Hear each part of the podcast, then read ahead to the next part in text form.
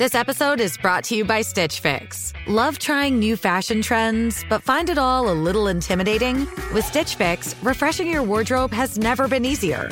They figured out the new 2024 trends, so you don't have to. Just give your stylist your size, style, and budget preferences, and they'll send you 5 just-for-you pieces, plus outfit recommendations and pro styling advice. Refresh your 2024 wardrobe now and get started today at StitchFix.com.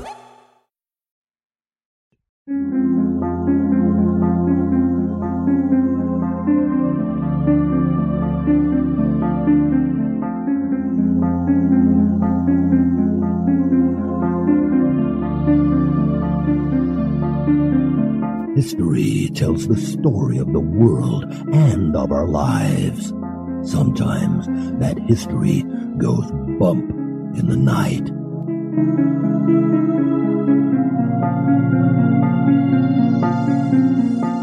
Broadcasting from the center of oddity and the supernatural in Central Florida, it's the History Goes Bump podcast.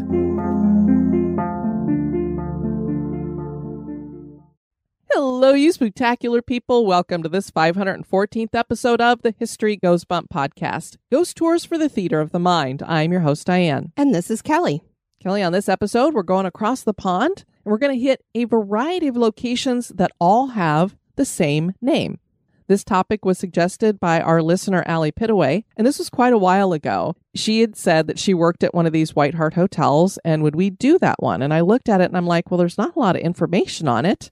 But I didn't really realize that there were a whole lot of these. And I went through our emails of suggestions that we've gotten over the years. And I'm like, I am finally just going to get these all on the calendar so I can clean out the emails and get everything current. And so I found this one again. And when I put in White Hart Hotels Haunted, a whole bunch of them came up and I went, what in the world? Excellent. And then I realized there were dozens and dozens of hotels that have this name, and a lot of them are haunted. So that is what this episode is going to be about.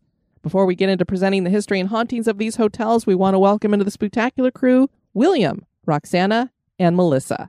Thank you for joining the Spooktacular Crew. And now this moment in oddity.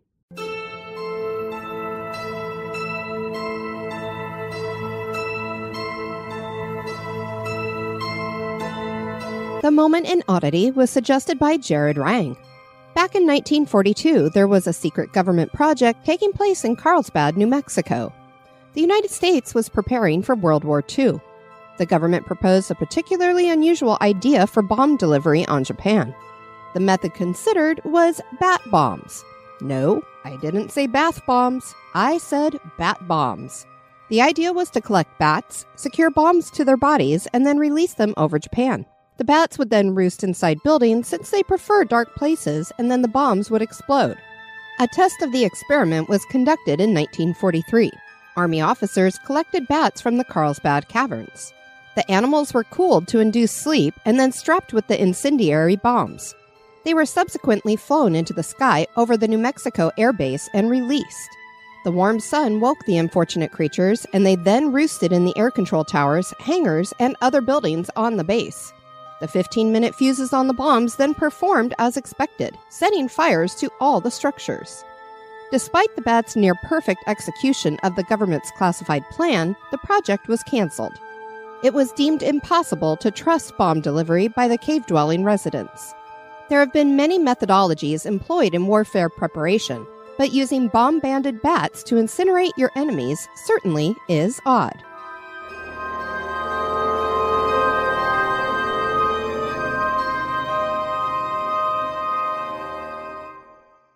This history podcast is haunted. And now, this month in history. In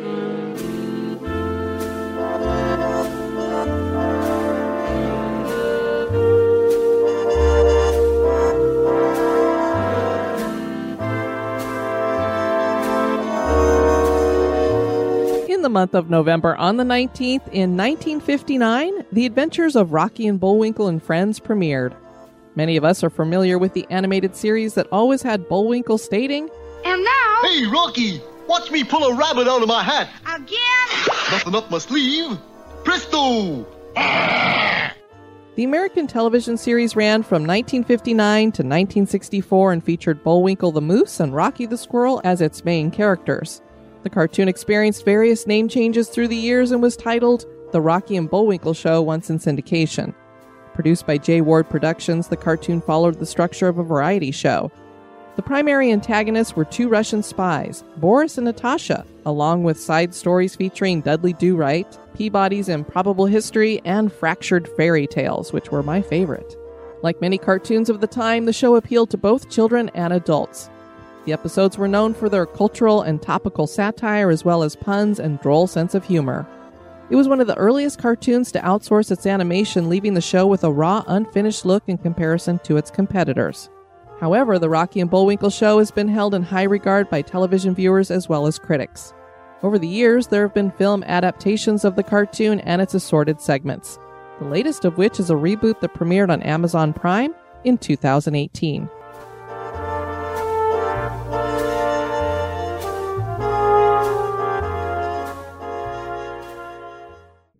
The White Hart Stag was once the personal badge of the king, and businesses and people would display it to show their allegiance.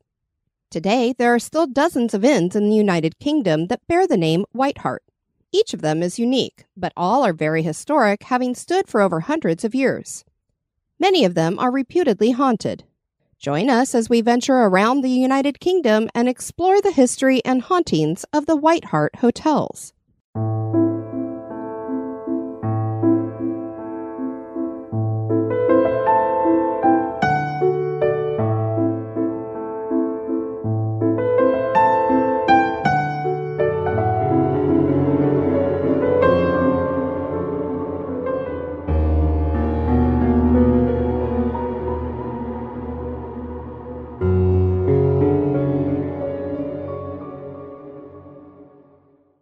First, let's talk about the name White Hart. The name White Hart is popular for a reason. Hart is an archaic word for a stag. Did you know that? I did not. I did not either. White Hart was the personal badge of Richard II, and this depicts a white stag with a gold crown around its neck. I'm sure you've seen this many times. It's very familiar. Yes, I have. This term is also connected to Herne the Hunter in English folklore.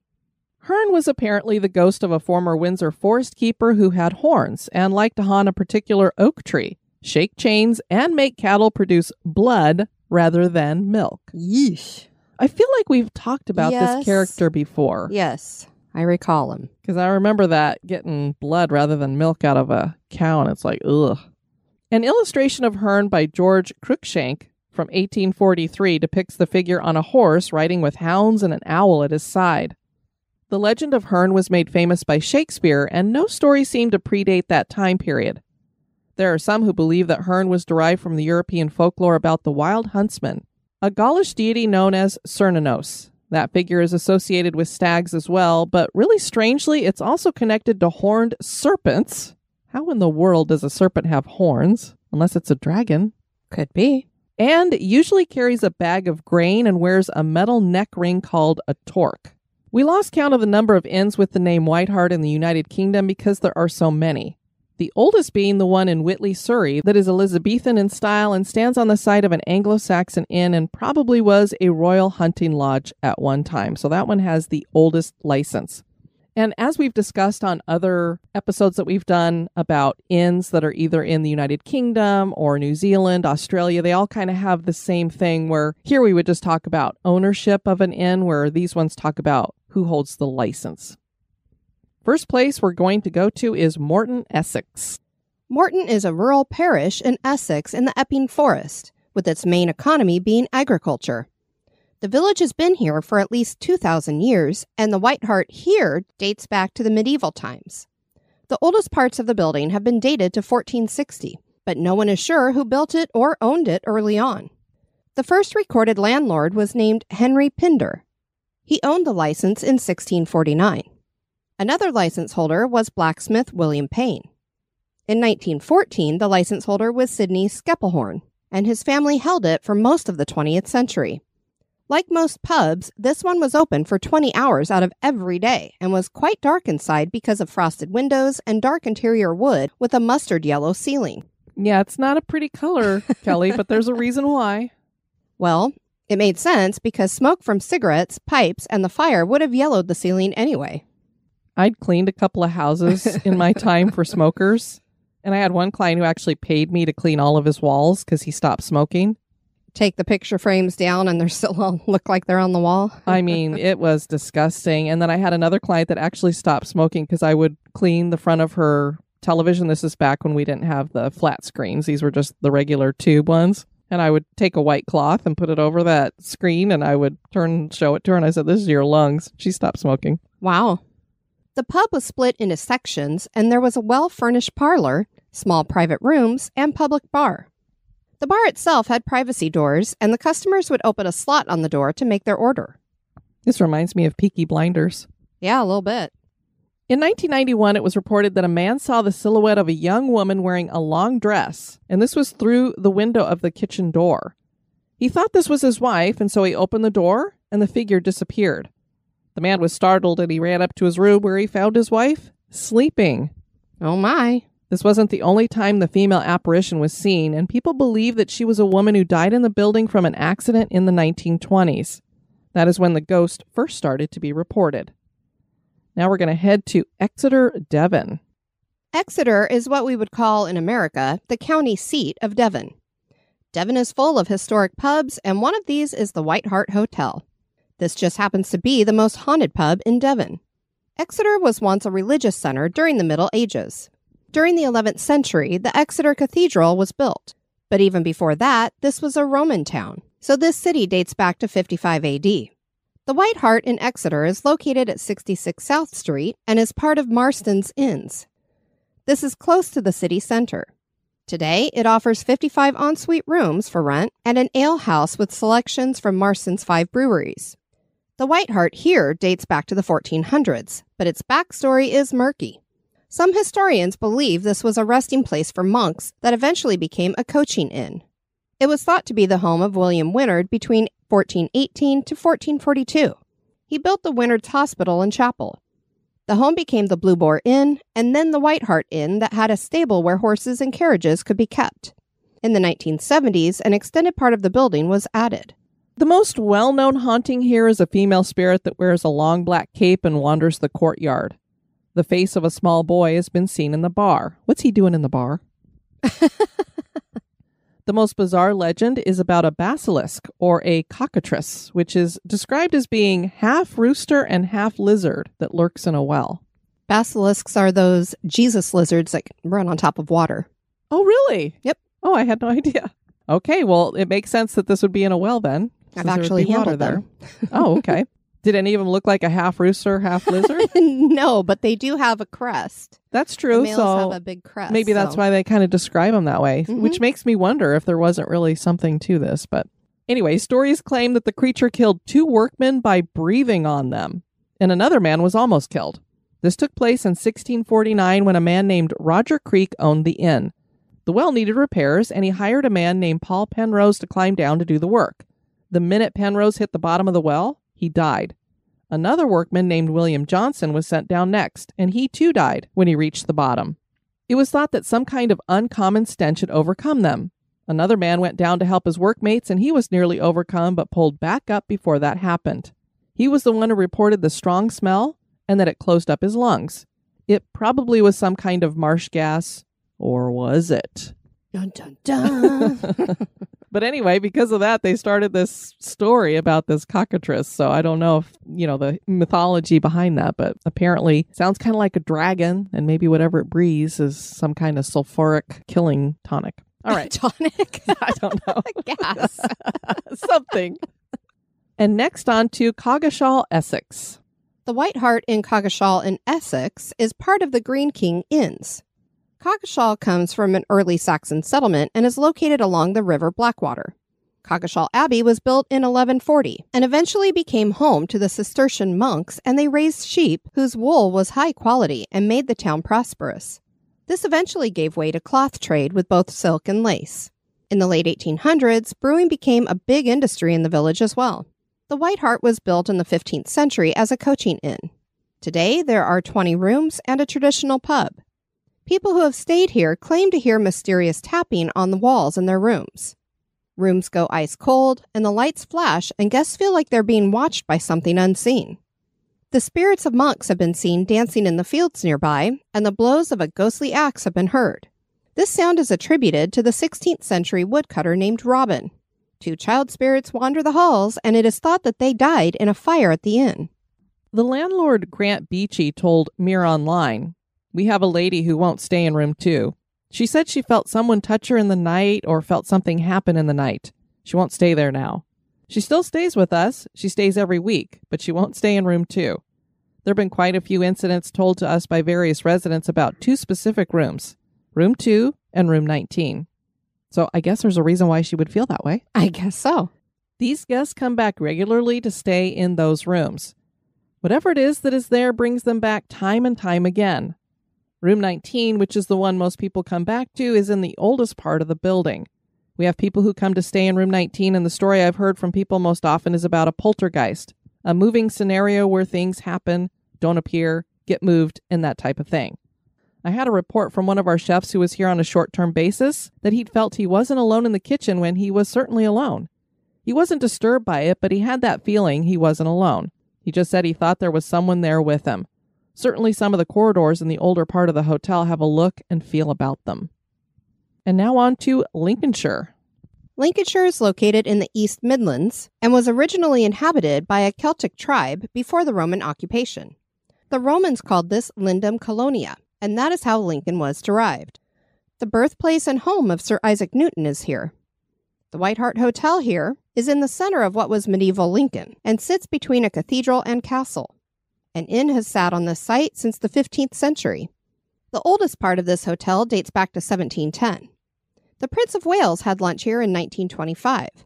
This White Hart has a variety of ensuite rooms and also has the Antlers Restaurant and the Colonnade Cocktail Lounge, which was just refurbished, literally just reopening a couple weeks ago. Yeah, I found a newspaper article talking about how it was reopening, so I was like, oh, good timing.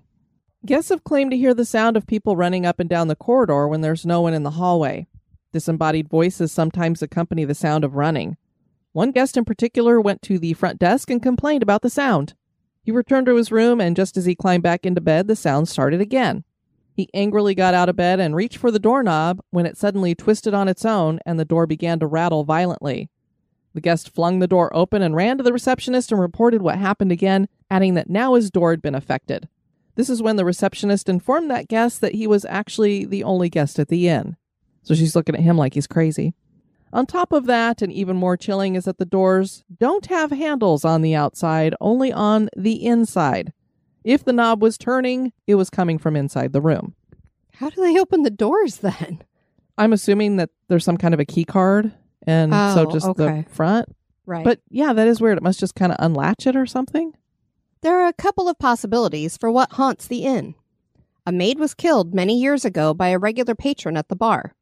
He had taken a liking to her, but she rebuffed him, so he ambushed her one day in the middle of the corridor on the first floor and stabbed her several times in the face, and she bled to death. People claim to hear the ghost of the maid screaming and sobbing at night, and the crime actually plays out in a residual way, sometimes with the maid being seen on her knees and throwing up her arms as if shielding herself from something. Another ghost was also a murder victim, a highwayman that was killed in the stables by a coachman.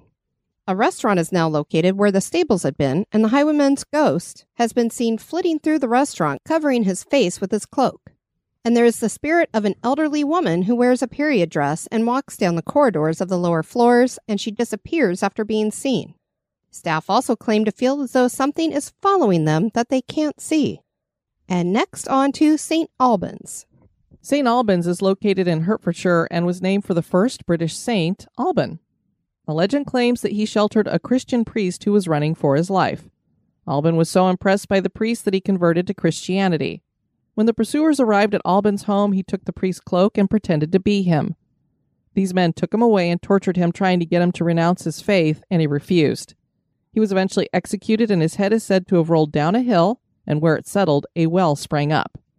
The town of St. Albans dates back to the Iron Age. The Romans invaded in 43 A.D. Battles from the War of the Roses occurred nearby. St. Albans became a site of Christian pilgrimage, a market town, and a first coaching stop on the route to London. This made it a good spot for inns, and the White Hart here was built in 1470.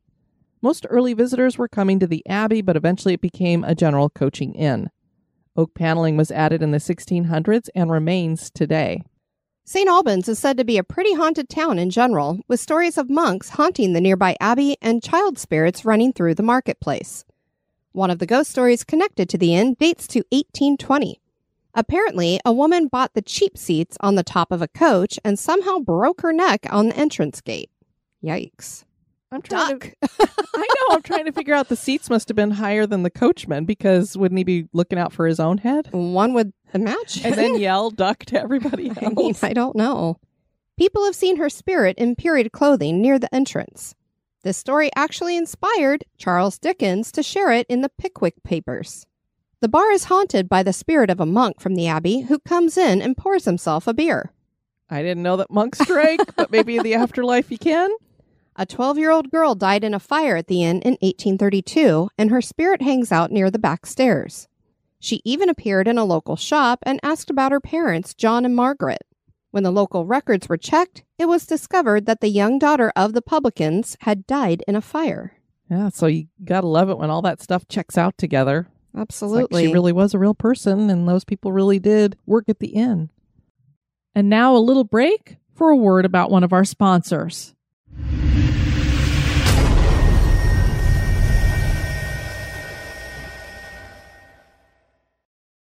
And now on to West Bromwich. West Bromwich is a market town in the West Midlands. This town became a center for brickmaking and coal mining. The White Hart here is no longer open, having been one of more than 50 pubs that have closed down in the town. I mean, if you want to get a drink in this place, you're not going to be able to find one. They've closed all the pubs down. The pub dates to the 1850s, when it was under the license of a man named John Charley. From the 1870s to the early 1880s, the White Hart became the changing room for the new West Bromwich Albion Football Club. The players would leap over the pub wall to access the pitch. It eventually would be renamed Drunken Duck in 2001. Oh my goodness. And then closed a few years later. The former pub now runs as a daycare center. Can you imagine a pub running as a daycare center now? No. People in the building claimed to hear disembodied footsteps, and this was connected to the removal of a hand of glory that was discovered in the attic. Do you know what a hand of glory is, Kelly? I do not. Well, I'm going to tell you. It is the dried and pickled hand of a hanged man, usually the offending hand. Ew. So if you stab somebody with that hand, that's the one that's going to get chopped off and dried and pickled. Gross. Superstition attributed power to these items, particularly when used in conjunction with a candle made from the fat of the hangman's corpse. Oh, my word. A hand of glory could unlock any door it came across, and it could render people near it motionless. And next we have Walsall, Staffordshire. Walsall means the Valley of the Welsh. The town saw real growth during the Industrial Revolution. This was originally a home that was built in the 17th century, and then it became the pub, but that shut down in the 1990s, and the building was converted into 8 flats.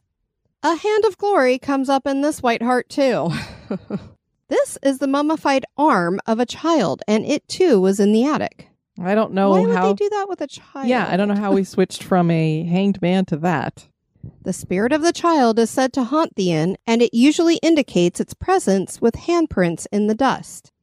There is also the spirit of a woman seen in Victorian clothing who is thought to have been a maid at the inn who took her own life. And now on to West Mersey, Essex. West Mersey is in Essex and has several remnants from Roman occupation that still exist, from Roman buildings to mosaics to a burial mound just north of the town. That's an old cemetery. Sure is. The town was founded as far back as 1086, when it is first found in recorded history. The White Hart here is located in the heart of the village and offers 6 rooms and a pub, and has that cool half-timbered look on the outside. Love it. I love those too. There are nearby beaches and boardwalks. The pub dates to the 15th century with a short closure from 2013 to 2022 when it fell into a bit of disrepair. Piers Baker bought the property in 2021 and set about refurbishing it and reopened in 2022.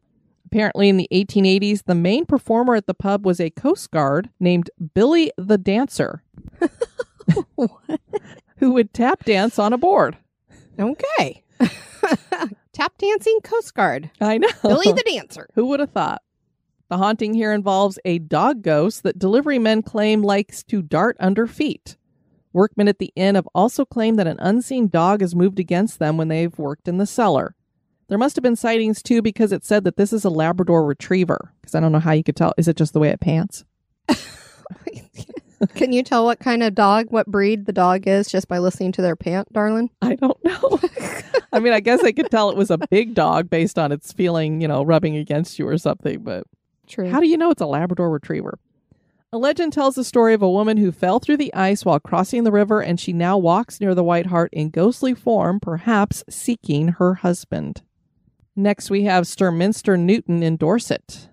Sturminster Newton is home to the White Hart Alehouse. This was believed to have been built in 1708. This only runs as a pub now, with 6 real ales and 10 craft beers and pub food. People claim that a female spirit haunts the bar area. That's all I got on that one, so I don't know what all's going on there, but... short and concise. This. Next, we have Padstow, Cornwall. Padstow is a fishing port in Cornwall. The White Hart building here dates to the 16th century and was once owned by a woman named Mrs. Binnock, who advertised the main house as a, quote, very good accustomed inn with a large malt house thereunto adjoining. That malt house was capable of making 1,000 bushels Cornish, which is an old measurement from Cornwall that equated to around 16 gallons. Goodness. So that was a lot of liquor. By 1871, it was producing 3,000 bushels a season. Had a pretty good output there. Heck yeah. Yeah, so when I first looked this up, I'm like, 1,000 bushels Cornish? What in the world is that? And I looked it up, and it's like, it's an ancient measure. You went down that rabbit hole. I did. People did die at the inn. One in 1871 that caused the innkeeper at the time to discontinue letting rooms. So I don't know if it was tragic or what, an accident, I'm not sure. And then in 1911, a Bessie Jane Reynolds died at the age of 66 at the inn. In 1995, Patricia Rose Jacoby purchased the White Hart.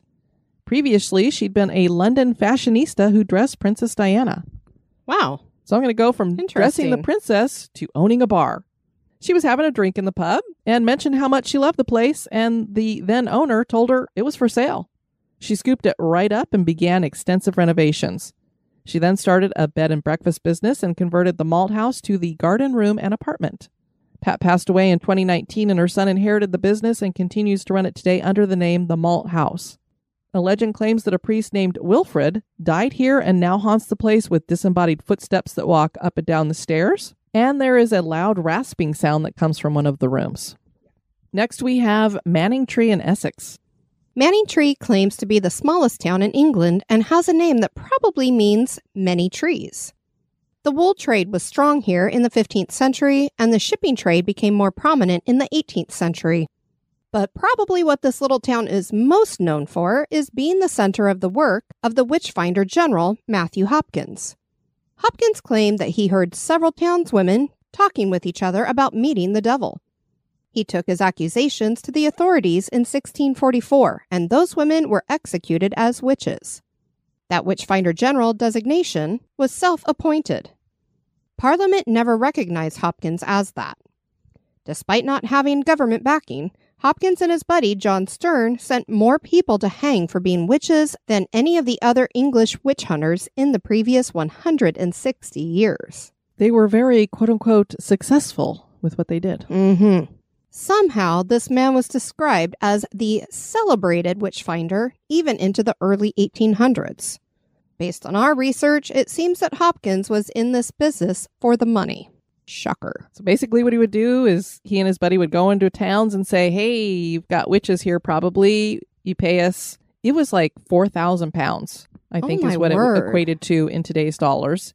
You pay us that amount, and we'll go ahead and get these witches taken care of here. What a jerk. Yeah. The White Hart Inn in this town has been closed for several years now. The building dates to the 17th century and was a meeting place for Matthew Hopkins and John Stern and the people from Manningtree who had accusations against their neighbors who they thought were witches. Or basically, as we've come to learn through all of these different witch hunts, they had something they wanted. After the accusation was made, it had to be investigated. That's the way it was done from the time that witchcraft was criminalized in England in 1563. Professor of History at the University of Essex, Alison Rowlands, wrote of this, So what you do, if you want to bring an accusation against somebody, you would go to a justice of the peace and bring the charge, and they would then start investigating it. And it's at that point that, first of all, John Stern is brought into the procedure because the local people here, they asked John Stern, who also lives in Manningtree, to take their complaints to the justice of the peace. And then the justice of the peace asked him to help with some of the investigations, and then Matthew Hopkins gets involved as well. Now, it's almost certainly the case that Hopkins and Stern and the accusers and the justices of the peace met in pubs, because that's where men of standing got together, in a meeting room in an inn. So I think any kind of localish pub that would have been around in the 17th century, you could probably make the case for. So a lot of these White Harts probably were centers for witch hunting. This place must have made an impression on Hopkins because people claim that it's his spirit that's here. He could be heard walking and talking in the building and has been seen as well. Hopkins died very young at the age of 28 in 1647, which is probably a good thing because then it stopped him. Karma. Yep. I don't know if he's necessarily haunting this place, but you could imagine some of the victims of the witch hunts could be. And next up, we have Edinburgh Lothian. The White Hart Inn in Edinburgh is said to be the city's most haunted pub. This one was built in 1740 and has held a continuous license for over 500 years. The cellar dates to 1516. The White Hart was built in the grass market that stands in the shadow of Edinburgh Castle. This is where livestock was bought and sold and executions were conducted. People would rent out the top floor for the best view.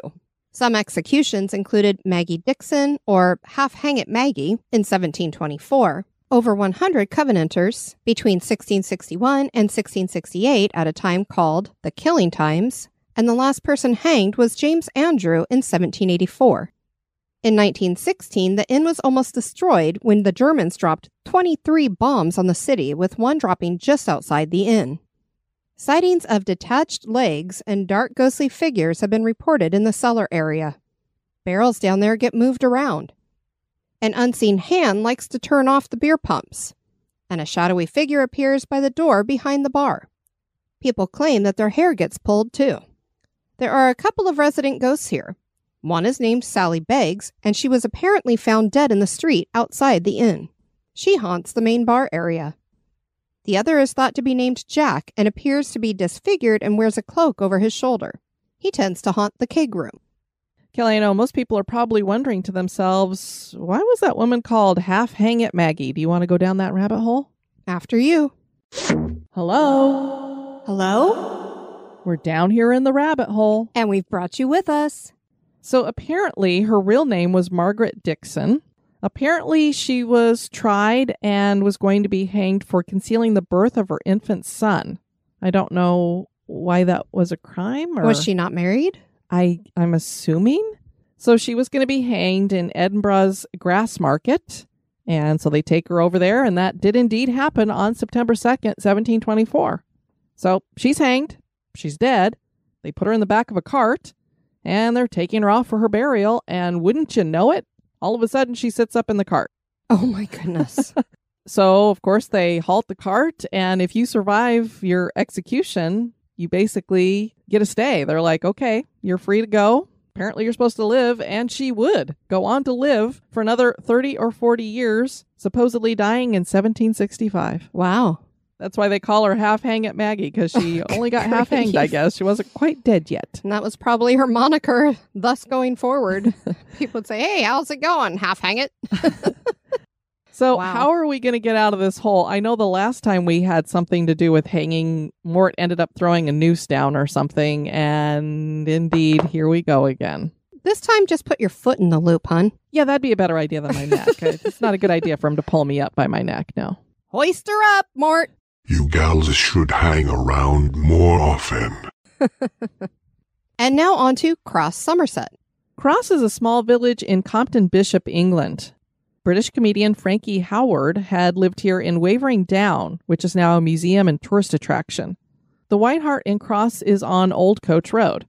This inn dates back to the 17th century. It seems like most of these date to about that time. Mike and Gina bought the pub in 2019 and refurbished it. They made the Good Beer Guide in 2021 and 2022, so it's a good pub to go to. Judge George Jeffreys was known as the Hanging Judge, and he was severe and biased. During the Bloody Assizes, which were a series of trials that took place after the Monmouth Rebellion in 1685, Judge Jeffreys held some trials at this White Hart, and several local men were condemned to hang. The judge would continue to go on to greater things until he finally was imprisoned at the Tower of London, where he died in 1689. Interestingly, Jeffreys was terrified of what the public would do to him, so the Tower of London became a sanctuary for him, because it was said that the mobs outside intended to, quote, show him that same mercy he had ever shown to others. So just remember, if you're not merciful, maybe you're not going to get it in return. Again, karma. Yep. A plaque outside of the inn claims that it is haunted by one of the judge's victims. People claim to hear disembodied footsteps that are very loud, and small items move on their own. Next up, we have Bristol. Bristol was a starting place for many voyages to the New World from Britain because it was a major port. It was founded around 1000 AD. The White Hart outside of Bristol is a beautiful country pub with parts that date back to the 12th century. This has been part of St. James Priory. Two brothers bought the building in the 1600s and converted it into an inn. The brothers eventually fought with each other over land, and one killed the other, brutally murdering him and hiding his body in the cellar. The dead brother was thought to be named George, and he haunts the place now. Landlords leave a vase of flowers on the bar to appease him. One of the landlords said, quote, we've witnessed quite a few spooky incidents here since taking over the pub 5 years ago, and we've heard tales from the past involving George II. On several occasions, bottles of alcohol that were firmly in place on the shelf behind us have fallen off for no reason whatsoever, which always gives us quite a fright. And an old landlord once came in and told me how a barrel of Foster's kept disconnecting itself in the cellar, despite the fact he was making it tighter and tighter each time, and there was nobody down there. I've also seen the figure of an old man wearing a tweed suit and a red V-neck jumper sitting by the women's toilets in my peripheral vision, but there was nobody there. And no, I hadn't been drinking. And last we have Menheniot, Cornwall. And this is the one that started it all because this is where Allie had worked, and so she had suggested it. Menheniot is a village located in Cornwall and was a former mining area. The White Hart Inn here was a 17th century coaching inn. Today it offers 9 rooms and a full-cooked breakfast every morning, and there's real ale in the lounge and public bar areas. This is a thing that a lot of them like to advertise because there's some that don't have real ale. Ah. The inn has traditional slate floors and beamed ceilings. A beer garden is also available. Allie had worked here when she emailed us in 2016, and she shared, the scent of a woman's perfume has been smelt in various places where there's no one in the hotel, notably in the kitchen and going up the staircase. Trust your nose picture, right. It may be a ghost. There are shadows seen going across the bar and restaurant. The bedrooms all have separate bathrooms and bedrooms like self-contained apartments, and every member of staff has had experiences of leaving a room, walking into a room, and the TV just switches on. I've had a heavy sigh in my ear with no one around me. After closing time, no drinkers, no guests, no other staff, so there's no way anybody'd be talking in her ear. Several of us have swapped stories about something that concerns us. It's like a dream during the day, kind of like a vision of an old lady just screaming in our faces. That has to be terrifying. There are 3 of us that I know have had these, and it's reoccurring. There's a more worrying, darker than dark shadow at the top of the stairs when you turn the lights off and do a walk around to lock up. There's like a black mist that's darker than dark because you can see it. I've experienced that before. Yep. Even the owners have had experiences, but this isn't something we talk about often. It's very much a culture of we all see and hear and smell things, but we don't talk to each other about it. But just know that we aren't the only ones to experience it. The hotel allows dogs, but no one with a dog has ever stayed in room 2. The dogs go berserk. I mean, full-on crazy barking, growling. So the owners take them out of the building and they have to go into other rooms. Huh. Interesting. Definitely the dogs are sensing something in there. Clearly, these White Hart Inns are located in some beautiful and interesting towns.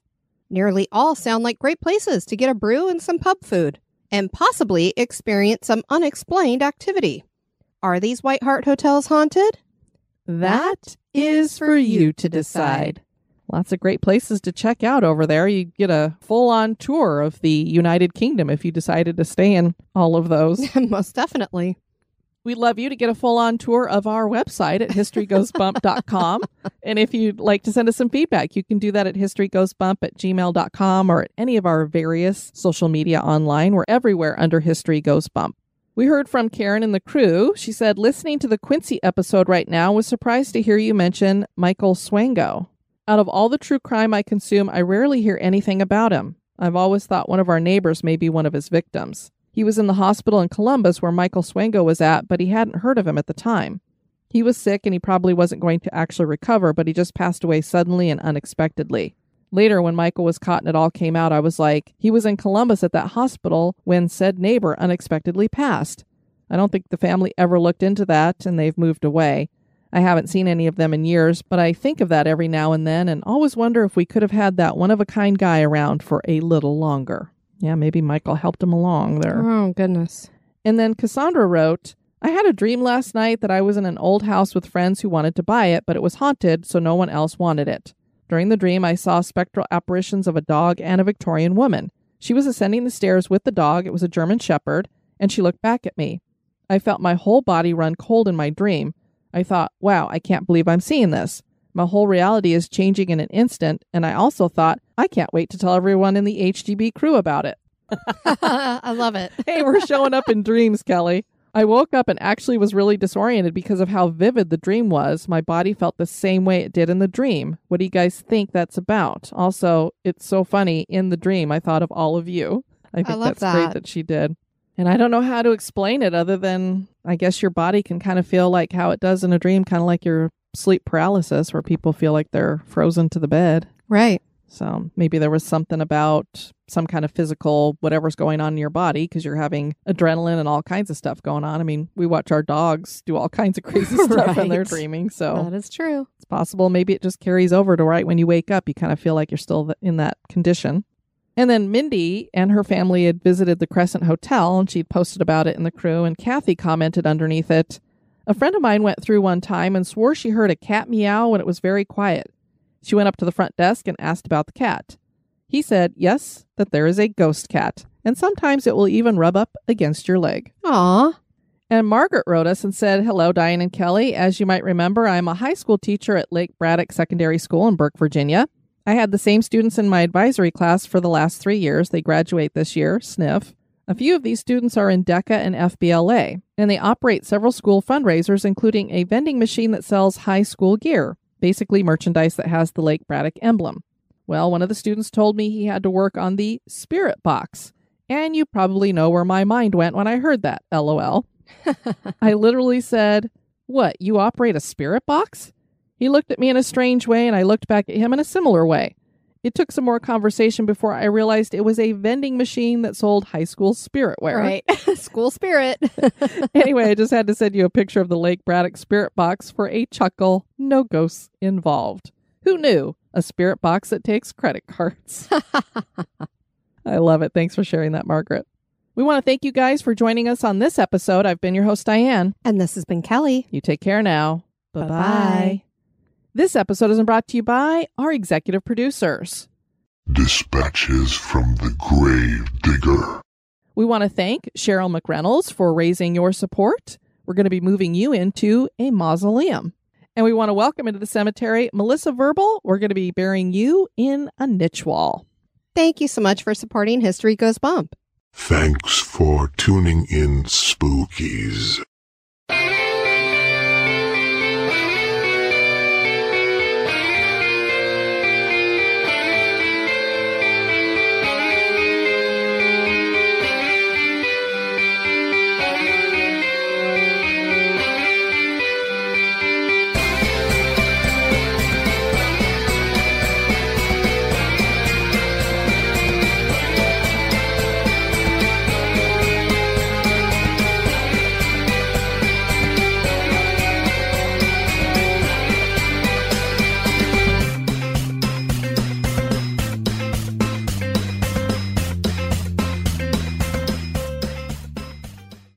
Kelly, what do you think we're doing here? I keep reading White Shart Hotels. I mean, I don't think you want to shart into anything that's white, for sure. Like that video of the little boy that goes, he goes, I sharted at the dinner table. And mom and dad start filming him. They go, well, what do you mean you sharted? What's a shart? He goes, it's like a root or toot, but then it goes splat.